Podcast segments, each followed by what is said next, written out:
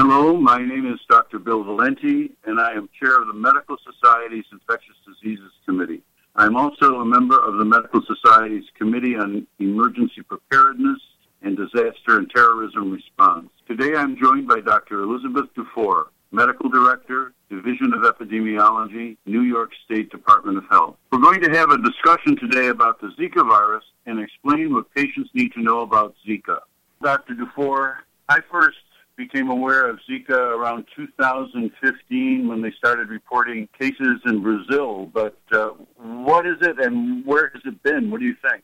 Much of the world and many of us first became aware of it in May 2015 when it was first confirmed in Brazil and for the first time in the Americas. But prior to that time, Zika virus was identified going way back to 1947 in sub Saharan Africa in a forest in Uganda in a research study. Since that time, there have been reports and evidence of Zika virus existing in various areas of sub Saharan Africa and Southeast Asia. Most recently in 2007 and 2013 to 14, two islands in the Pacific were affected in Micronesia and French Polynesia with the virus. But at that time, it didn't get much fanfare as it was felt to be a mild disease. It was really in May 2015 when it was first confirmed in Brazil. And this really brought attention and media attention to the issue because it was the first time it was found in the Americas. And then in December 2015, it was first highlighted that it could possibly be related to causing birth defects. What is Zika virus? It's a disease caused by a virus called Zika virus and it's spread primarily by mosquitoes in these areas we've mentioned already. And even further, primarily by a specific mosquito called the Aedes aegypti mosquito. If you look at the cases that have been reported in the United States, it looks like the symptoms resemble flu like illness. Most of the people have a red rash on the body and on the face, fever, joint pains and ache, conjunctivitis, pink eye with some watery discharge, muscle ache, and headache. It sounds like a flu-like illness and could easily resemble a lot of other infectious diseases. So is it like the flu? Those are, as you pointed out, all of the most common symptoms. They're not very specific, and so there are many other viruses, viral infections that can look like that. Both viruses that one can catch here in the United States where we do not have local transmission of Zika virus, and it can look like other viruses that one can catch from mosquitoes in the Americas where there is Zika virus being transmitted. It can feel and look similar to the flu or a flu-like illness. One important difference is that a flu-like illness has sore throat, cough, sneezing, runny nose, upper respiratory illness as a part of that. We have not seen that with Zika virus to date. Only one in five individuals infected with Zika virus have the symptoms that we've discussed. So it's important as we talk about possible sexual transmission or other concerns about Zika virus in pregnant women to be aware that individuals can be infected by the virus and yet not have any obvious symptoms. There are some other illnesses associated with Zika virus infection. People may have heard of the Guillain-Barré syndrome, which is this paralysis in the legs that's been associated with Zika. We don't really know much about it in terms of cause and effect. The good news is that this has occurred relatively infrequently in the cases that we've seen in the United States. It looks like from evidence throughout the epidemic in the Americas that Zika virus may trigger an immune reaction leading to this Guillain-Barré syndrome, leading to weakness in the legs and upwards. Importantly, there are other viruses that you can also catch in areas of the Americas where Zika virus is currently being transmitted by mosquitoes. And these are also mosquito borne viruses called dengue virus and another called chikungunya virus. And these also have overlapping symptoms in patients who are infected.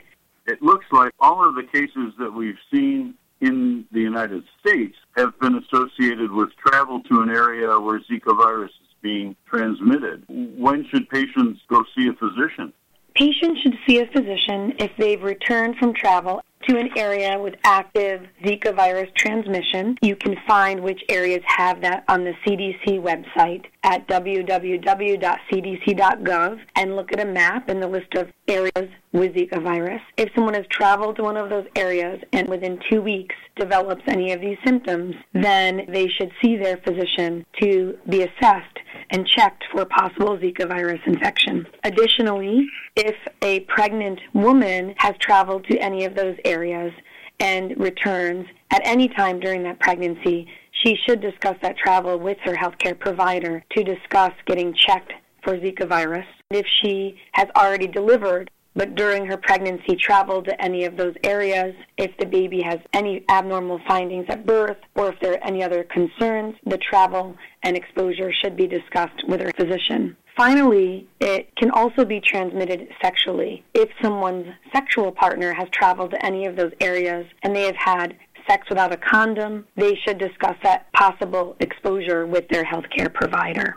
Testing is an issue because it's not widely available. I mean, it's not something that I can just order the way I order a blood count or cholesterol level. Let's talk a little bit about how testing is done in New York State and how physicians and patients can get tested if they need it the important first step, regardless of where the testing is done, is to go and discuss with your healthcare provider if you need to be checked for Zika virus based on where you traveled. The second step would be to go and have blood and urine taken for testing if you and your healthcare provider feel it is appropriate. The provider would give an order, and you and your provider would discuss with your local health department to get an approval for testing. Once you have that order, you can go to have your blood and urine collected. And it's important to note that the urine testing is a very important way that we look for Zika virus, and some of the blood testing is only available at our state public health lab.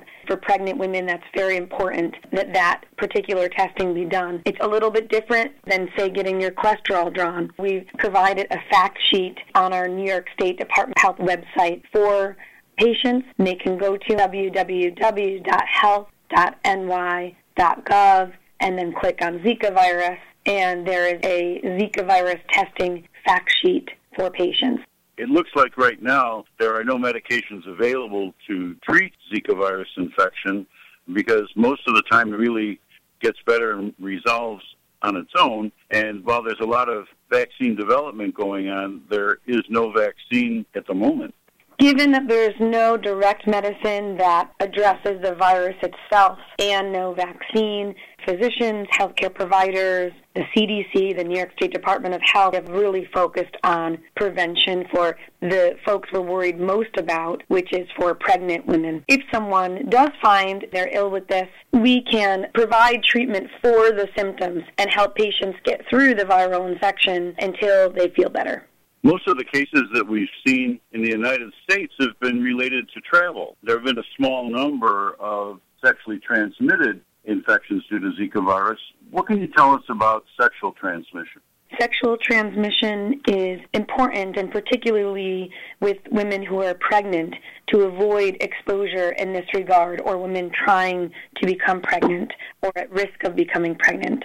The recommendations are to use condoms every time from start to finish to prevent transmission of Zika virus sexually. For individuals who may have been exposed to have traveled to areas with Zika virus transmission, if their partners are pregnant, it's recommended that they use condoms throughout that duration of pregnancy. And that may be important for others as well whose partners are not pregnant. The question that's asked a lot regarding sexual transmission and pregnancy is what steps should they take to make sure they don't pass this on to their baby? Should they delay pregnancy? There are three groups of people, and we have a different approach to each of these. The first is women who are already pregnant or might be pregnant. The woman should protect herself if the partner has potentially been exposed or traveled to an area of Zika virus infection. The recommendation is to use condoms every time, start to finish, for the duration of the pregnancy. In regards to those who want to conceive in the near future and whether they should delay pregnancy, based on current research studies and the best evidence that is available currently, the CDC was able to put some recommendations out for us to help guide this For women who have traveled and want to conceive, the recommendation is to wait eight weeks after last possible exposure, and exposure being either from travel or from unprotected sex, sex without a condom, to wait eight weeks minimum before trying to conceive. For the male partner, if they have traveled, it depends on whether they had symptoms or findings of Zika virus or a diagnosis of Zika virus. If so, the recommendation is to wait six months since the Zika virus has been found significantly later, up to 10 weeks later, in semen if the male partner has traveled and might have been exposed to Zika virus, but has not had an illness of Zika virus, has not had symptoms of Zika virus, then the recommendation is to wait eight weeks. This can all get pretty confusing to folks, and so there are some resources for you. Number one, talk with your doctor. They can help you through this. Number two, we have a Zika information line where we have all of this guidance. This Zika information line has been set up for the public to call or doctors to call to get the most up to date information on these very types of questions. That Zika information line is available Monday to Friday, 9 to 5. It's a New York State Department of Health line, and the number is 1 888 364 4723. Well, my patients have been calling and asking about what to do when they travel. Had a patient recently who's going on a cruise to the Caribbean and to South America. And we talked some about how to protect from mosquito bites. We, we talked about some of the low tech approaches to cover up, cover arms and legs, avoid mosquito infected areas, still water, those kinds of things. And then we started to talk about the best mosquito repellent. And I referred him to the Environmental Protection Agency website, epa.gov, where they go through this list of mosquito repellents that are on their recommended list. Is there anything more that the health department recommends? We also recommend the EPA registered insect repellents. That lets us know as consumers that those are both safe and effective. They're safe and effective in folks and can be used in pregnant women and children over two months of age. I typically recommend DEET based insect repellent and a range of 20 to 35 percent is appropriate. One more thing to note about mosquito bites the mosquito that causes Zika virus, the Aedes aegypti, is known as an aggressive daytime biter. All of these measures need to be taken not only once during the day, but in repellent reapplied per label instructions routinely throughout the day. And if used with sunscreen, which is often the case when folks are traveling to these areas, then applying sunscreen first and then the insect repellent would be sprayed over that area. Let's talk a little bit about the areas where the Aedes aegypti mosquito lives in New York State. What do people need to know about that? We have an excellent mosquito surveillance program in mosquito awareness program in New York State, both in New York City and in the rest of the state. Aedes aegypti, the primary mosquito causing this outbreak in the Americas, is not established here in New York State. It is established in the southernmost parts of the United States. Florida, Texas, Hawaii are at risk of potential introduction of Zika virus by that same mosquito, and they are very aggressively engaging in prevention processes and monitoring for that. However, in New York State, we do have a sort of cousin mosquito to the Aedes aegypti, and that's the Aedes albopictus mosquito. This is a mosquito that in the lab was found to potentially be able to transmit or spread Zika virus. We do not yet know how good it would be at this in the real world setting. In New York State, we're taking every measure to prevent this to be aware of that and to actively look for these mosquitoes and look for Zika virus in these mosquitoes of note, these same mosquitoes carry two other viruses called dengue and chikungunya virus. And although these viruses have caused millions and millions, literally hundreds of millions of infections due to those viruses over the last decades, uh, we have had only one case of local transmission of dengue virus in New York State and no cases of local transmission of chikungunya virus in New York State ever. Because this is a new virus, we're still taking every measure we can to try to prevent introduction of the virus into New York State and aggressively educate folks about it. One of the questions that comes up a lot regarding pregnancy is if a woman recovers from Zika virus infection, is there any risk to future pregnancies? If a woman recovered from Zika and the virus is no longer in her blood, then she's had the illness and is improved. Once that virus is gone from the blood, there's no evidence that it lingers in her body or hides anywhere. Based on all of this evidence, future pregnancies should not be affected. Women in the Americas and areas of these outbreak settings who are thought to have previously had Zika virus have gone on to have normal pregnancies. The other part of that question is the immunity that people have after an infection with Zika virus. Can someone who's recovered from Zika get it again? Based on the current evidence, it's believed that the immunity your body's immune system reaction to the Zika virus is protective, and that that immunity is likely long term or lifetime protective of future infections. So, likely once infected, you would not get infected again. This concludes our podcast on the Zika virus. Thank you for listening. This podcast was brought to you by the Medical Society of the State of New York's Committee on Emergency Preparedness and Disaster Terrorism Response through a grant from the New York State Department of Health.